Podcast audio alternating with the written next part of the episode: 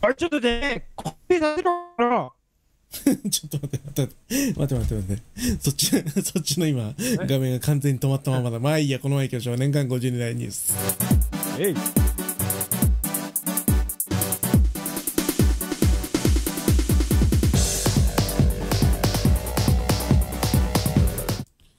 いやー、どうも、おはようございます。でも、あ、なに、寝てましたいやいやいやいや寝てるところをちょっと宮崎から電話で起こされまして。もう、あのー、まあ、科学系の黒シャチが、はい。あのー、唯一ビビってたノストラダムス。あれ、その話したっけ、俺。はい。はい、まあ、僕らあのの、はい。軽くね、話してたけど、まあ、あれを書いた、ノストラダムスの大予言を書いたあの人がお亡くりお亡くなりになったっていう話だったんまだあ、けど。ノストラダムスの代表言を変えたのはノストラダムスやけど。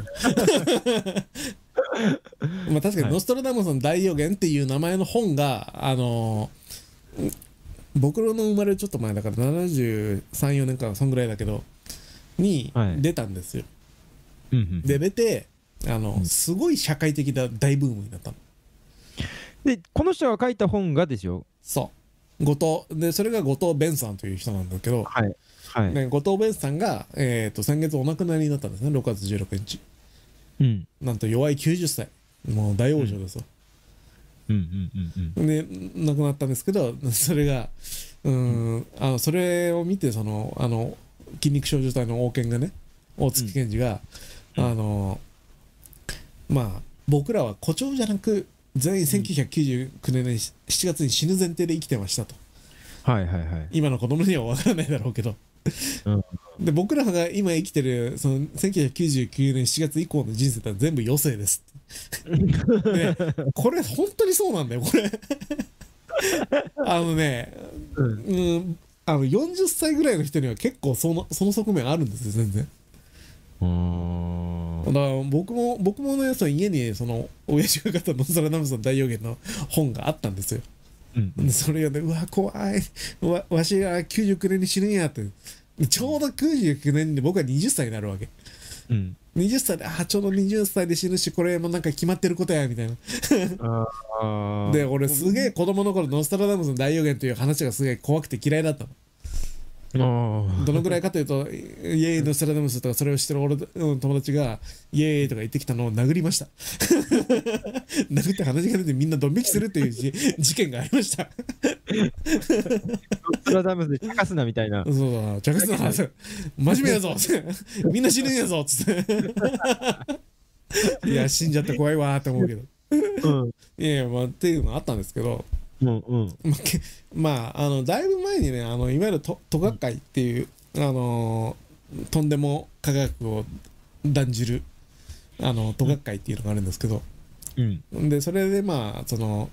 とんでも本の一つとして、まあ当然、筆頭で評価紹介されてたノストラダムスの大予言なんですけど、はい。でそれでもねまあ今読むとむちゃくちゃなんだけど えーまあむちゃくちゃなオカルトでその完全にエンターテインメントとして作られてるね今今見るとあーでも当時そのそ昭和48年ですよ出たのが昭和48年にあのなんていうのかな書籍進行みたいなのがあってうん。まあなんていうかなえー、と情報のヒエラルキーとして新聞、書籍、うん雑誌週刊誌ぐらいだったの、ああ、その情報のそうそうそうそう新信頼度が。そう。で、書籍になってるものが、うんそんな間違ってるわけはないっていうのは、すごい前提にあったの。ああ、活字にもそう字になってるのね。ね、今だったら、例えばさ、紅茶を飲んで、コロナウイルス撃退という本があったとしたらさ、うんおいおいおいみたいな話になるわけだしさ、それこそ宗教団体とかの教祖様が本書いたりして、バンバン売ったりしてるわけでしょで、そうだね。で出版ってのはそういうもんだって今は分かってるけど当時その誰かが本を書いてそれを出版社が相手にして本にするっていうことはもう相当な信頼度のある情報だったわけうーん。でその状態でそのオカルトエンターテインメントとして本人も後藤さんもねあのエンターテインメントとして書いたつもりだっていう話なんだけどでそれをあのー書いて出したらもうん。うなんて大ヒットしちゃってうーん。あの世の中全体になっちゃったんですまあ、一応なんか1999年4月に恐怖の大王が降りてきてっていうのが、まあなんか当時の世相で言うといかにもアメリカとソ連の全面核戦争を思わせる内容なわけですよなるほどね。そうであのね、まあ、例えば今の世の中でもさ例えば北朝鮮がどうこうだとかインドとパキスタンがどうこうだとかイスラム国がどうだとかあるじゃない、はいはい。あるけどあの、当時の冷戦のリアルな空気っていうとあんなもんお子ちゃまランチなんですよ今や い今やうん世の中でどうこうやってることなんて あのね当時は本当にもうちょっとつるっと一歩間違ったらもう人類滅亡っていうのにトリガーに指がかかってる状態でみんな生きてたからそんな緊迫してたのやっぱ。。そんな緊迫しててたよあの、うんなんて言うんだろうソ連って今でこそロマンの塊じゃないですかうん プーチンが熊と戦ったりとかさはいはいはい。ロシ。ア抹茶ポスター出したりね。とかあのススターリンのあのポスターのあの感じとかさ、もうロマンあるじゃないですか、うんけど当時ソ連ってのは本当にわけのわからない巨大な軍事国家ってイメージで、うんそれは別にあのメディアコントロールもあったんだけどうん。まあいやだから本当に、うん、なんて言ったのアメリカの大きさの北朝鮮みたいな感じ今で言うとそんな感じよ本当に超でっかい。超でっかいってことね。うんだしそれがアメリカとソ連が相対しててっうん。ていう感じだったうんうんでもいつ何時ちょっと間違って潜水艦と船がぶつかったらそこから瞬間的に全面核戦争かっていうふうにみんな思ってたわけで すよそういう緊張感の中でであれが出てまあそれはもうみんな、まああり得るよねって話例えば北斗の拳の初回とかさうんいきなり人類滅びるわけじゃないですか、うん。うんうん。まああれとか当時の普通のイメージですよあれあれ滅びたとこからスタートだよね。そうだね 1900XX 年、世界は核の炎に包まれたでスタートするから、うん。あれはもうあの当時のあのだから80年代70年代の感じで言うと、もう実にそのまんまのイメージあのゴルバチョフさんが出てきたぐらいからそうでもなくなったレーガンとゴルバチョフさんぐらいの時代からまあちょっと歩み寄りが見えてて。そうだから君が世の中のニュースを見出した頃っていうのはうん。ギリギリそんな感じだと思うあーでもブレジネフとかアンドロポフの時代なんてのはあのもうそんな感じよ本当にあーじゃあもう本当にあの北斗の拳とかマッドマックスみたいにあの荒廃したせ世界になりなることもあの想像に難しくないなっていうのがその当時の感じ想像に難しくないというかねもう前提ぐらいだねいやそうなるしみたいなこのまま戦争しないわけないしみたいなあそまあだから当時はだから1970、まあ、70年っつったらまああの戦争から30年しか経ってないわけです太平洋戦争からうはいはいはいはいなんで、あのーまあ、今で言うと、今の感覚で1990年ぐらいに戦争があったっていうイメージなんですね。1900だから阪神大震災ぐらいのイメージですよ、戦争っていうのの記憶が。って考えると結構、なんかりあの国家と国家が大戦争するというのはもうリアリティのあるイメージで。あーで、でその中で、その、ましてやその、その、第二次世界大戦の頃とは比べ物にならないぐらいの兵力を持っていると。で、国もでっかくなっていると。うん言うともう人類滅びるしかないという前提だと、あーあだからあの環境問題なんてあるでしょうん僕らの地球を守ろう的なオゾン層の、あれってね、その冷戦のそのイメージが後退した頃から出てきたんですよ、あーどっちかというとそっちに余裕が出たって感じそうそうそうそうだから冷戦とかで人類どうも滅びんなとうん 最終的になんかアメリカべアメリカとソ連が戦争し合って潰し合うことはないなっていう感じになってきたあたりからで、まあ、景気も良くなってきたってあたりでうんうんでも地球はやばくないかみたいな話がだんだん出てくるってあいうーなるほどねそうそうだからそんな感じだったんでもうだからそんな中で出てきたノストラダムスの大予言なんてのはもうみんなのなんて心手に染みついてるわけですよで僕らはちょっと前の前の世代あのーだから1900そうだな1970年生まれぐらいの世代うんだとまあノストラダムスの大予言もそうなわけ富士山大噴火っていうのをもろ信じてましてああの富士山大大噴火っていう本が出てたんですようんであれはもうその僕はちょっとその世代の下なんで触れてないんですけど、うんその頃の世代っていうのはもう全員なんか富士山は大噴火するもんだと思ってたっていうへー富士山大噴火しても東京の人はみんな死ぬんだっていうイメージで生きてたっていうまあ、いまだにね、でもね、あの今で言うと南海トラフ的な、うんまあうんそうだね 南海トラフとは桁が違う桁が2つぐらい違うなあ、そうんう、あのーちょっとオカルト的な怖さで言うと、そっちの方が怖い、やっぱり、と富士山大噴火の方が、こう、富士山大噴火のやっぱさっき言った書籍進行っていうのがあったのでそっちの方がリアリティはありましたね多分あーあー、なるほどね。うんうんうん、じゃあもうその時代的なこう背景もあってはいこの後藤さんの本はヒットしたっていうのもあったんだそうですねまあ基本的には後藤さんの本はフィクションながかなり入ってるんですよまず、うんうんうんあのノストラダムスのいろんな伝説とかはフィクションが入っててうんであとそれのねその元の詩の訳,、訳語集書籍っていういあの訳語本があったんですけど、はいちなみにその書籍っていうのがうちにああったもんなんですけどうん親父らしいでしょあの後藤さんの本よりその原点の方を買うっていう うまあうちの親父らしいんですけどああののそうそうそう買ったんだねそうそそううソースの方を買ったんですけど、まあ、そのソースもねすごい語訳が多いわけうんうんすごいなんかそれっぽい語訳に寄せてる本なんですけどうんでそれのおかげであのみんな信じてたっていう話でまあ僕らは本当にだから信じてただけで済んだけど信じてただけで済まなかったのが一つ挙げるとすればオウム真理教なんでねああ,、ーまあ、あれはねもう根底には基本的にノストラダムスがあります基本的にあーあ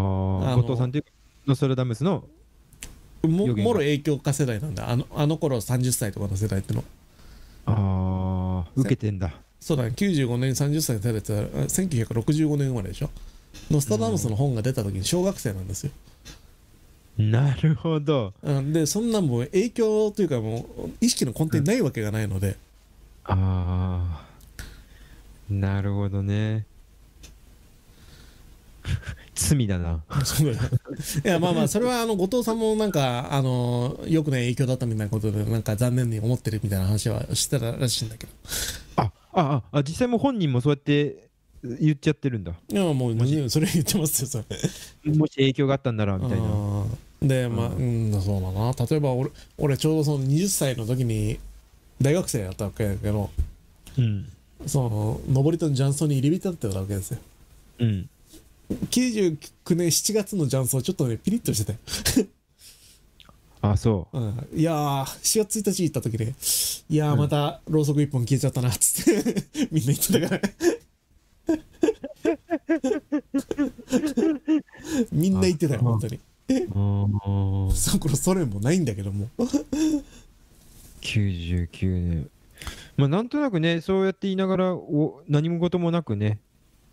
地球が続いてるっていう感じだったからうねん、でもね、その、王権が言ってた、その、後藤さんのことを僕らのメメントモリの父とうん言ってたのが、すごく、ああ、いいパンチラインだなって。メメントモリわかりますメメントモリってなんだっけえーっと、自分が必ず死ぬことを日々思って生きようというような意味です。あそんな壮大な意味なんだまあまあまあそうだあの死を思えなんですけどえーあのまあ要は自分は必ず例外なく死ぬわけじゃないですかうんでそのことを意識して日々生きなさいというようなあの文脈なんですけどうーんでそのメメントモモリの確かにね父だなと思った確かに まあね本当に死ぬ前提だったからね二十歳で人生設計意味ねえなと思いながら生きてたからこのこの時代になっちゃったわけですけどこのこのありさまにこのありさまね41歳独身4連休の過ごし方協定っていう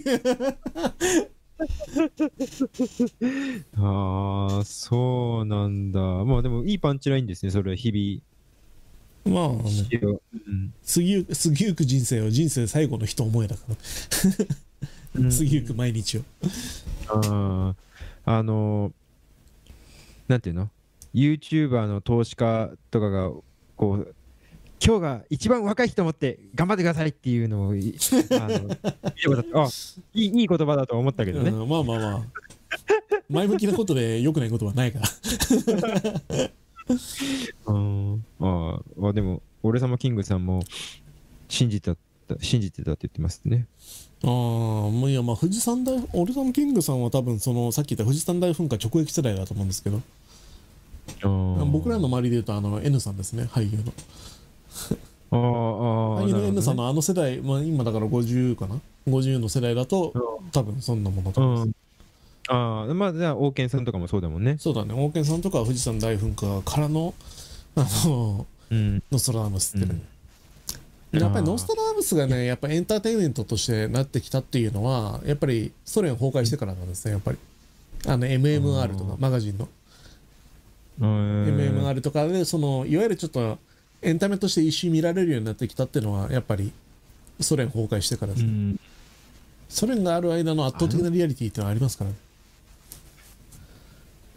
大月健二さんとか、その世代の人たちのさ、うんその、まあ、そういうオカルトとかさ、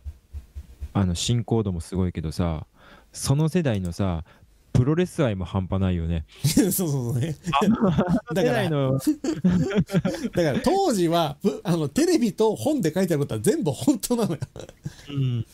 例えば例えばなんだけど、80年代初頭ぐらいのこち亀で、うん。ちょっとシーンがあるわけその雑誌にこんなことが載ってるっていう話になって。はいはいはいはい。で、中川が本当ですかねっていう話をするんだけど、で、ねりょうさんが、雑誌が嘘書くかよって。あツッコミ入れるシーンがあれ、今じゃ考えられないツッコミなんですけど、それ当時の認識としては合ってるんですよ。あーいやそうだねまあだから新聞に載ることがステータスだしねそうだね新聞逆,、逆のステータスもあったしねその新聞に載ってしまうという恐怖ね事件を起こしたら、はいはいはいはいなるほどねだからその王健さんもすげえあのプロレスオカルトとか大好きだしさなんかムーもほぼ毎週買ってるっぽい しなんかゲストに来た時もなんかあの最新ユーマ辞典とかってあのゲストに出る前にずっと読んでたりしましたから ね最新のあの都市伝説のユーマとかって、うんジェットババアとかがいるとかってなんか いやいやいや本気で調べてんだと思って勉強熱心な方だなと思ったけ どうーんまあまあまあまあそんな方が亡くなってまあさらに一つ時代が終わっていくなという感じなんですけどそうねまあだから今はじゃあちょっとまたねあのインターネットでちょっとこう形変えてあそこまで大きくはないけど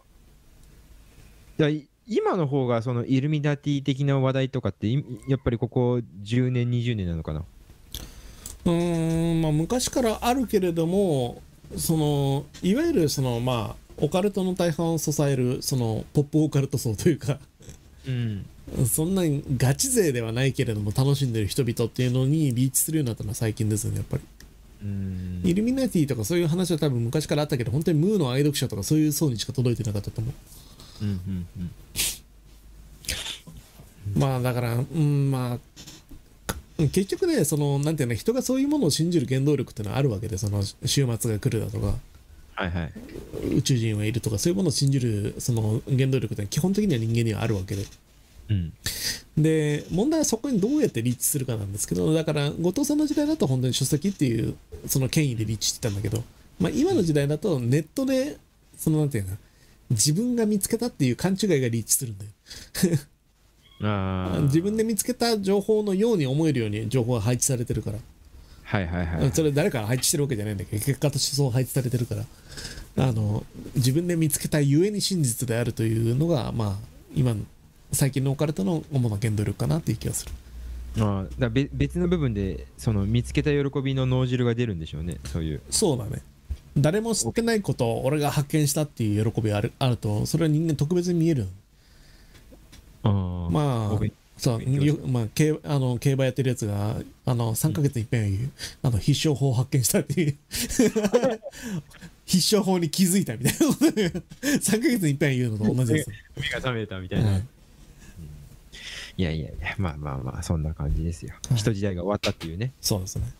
うーん80年代毎日核ミサイルのニュースは出てうんこれは本当に実際そうでしたよ年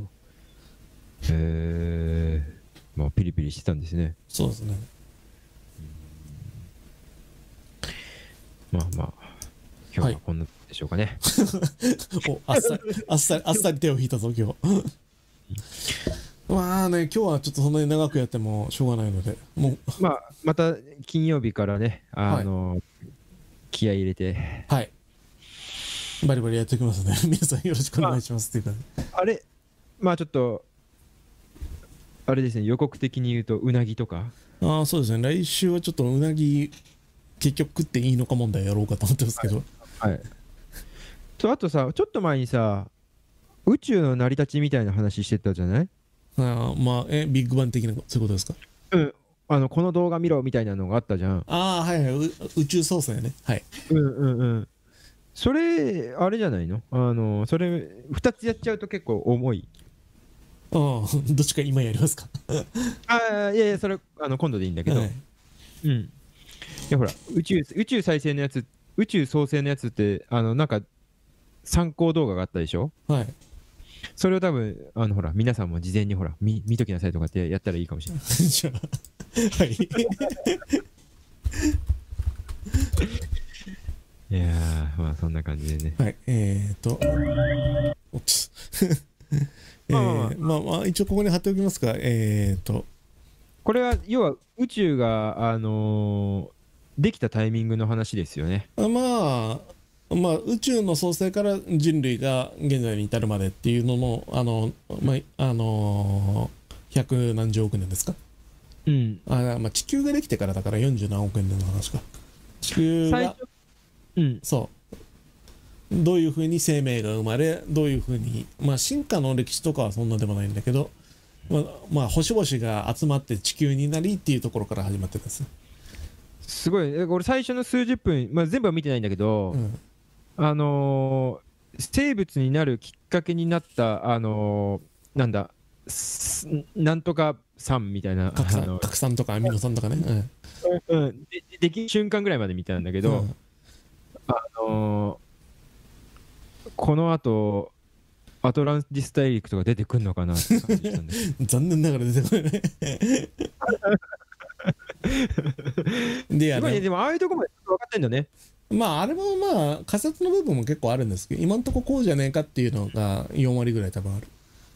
ああ。わかんないけど、ま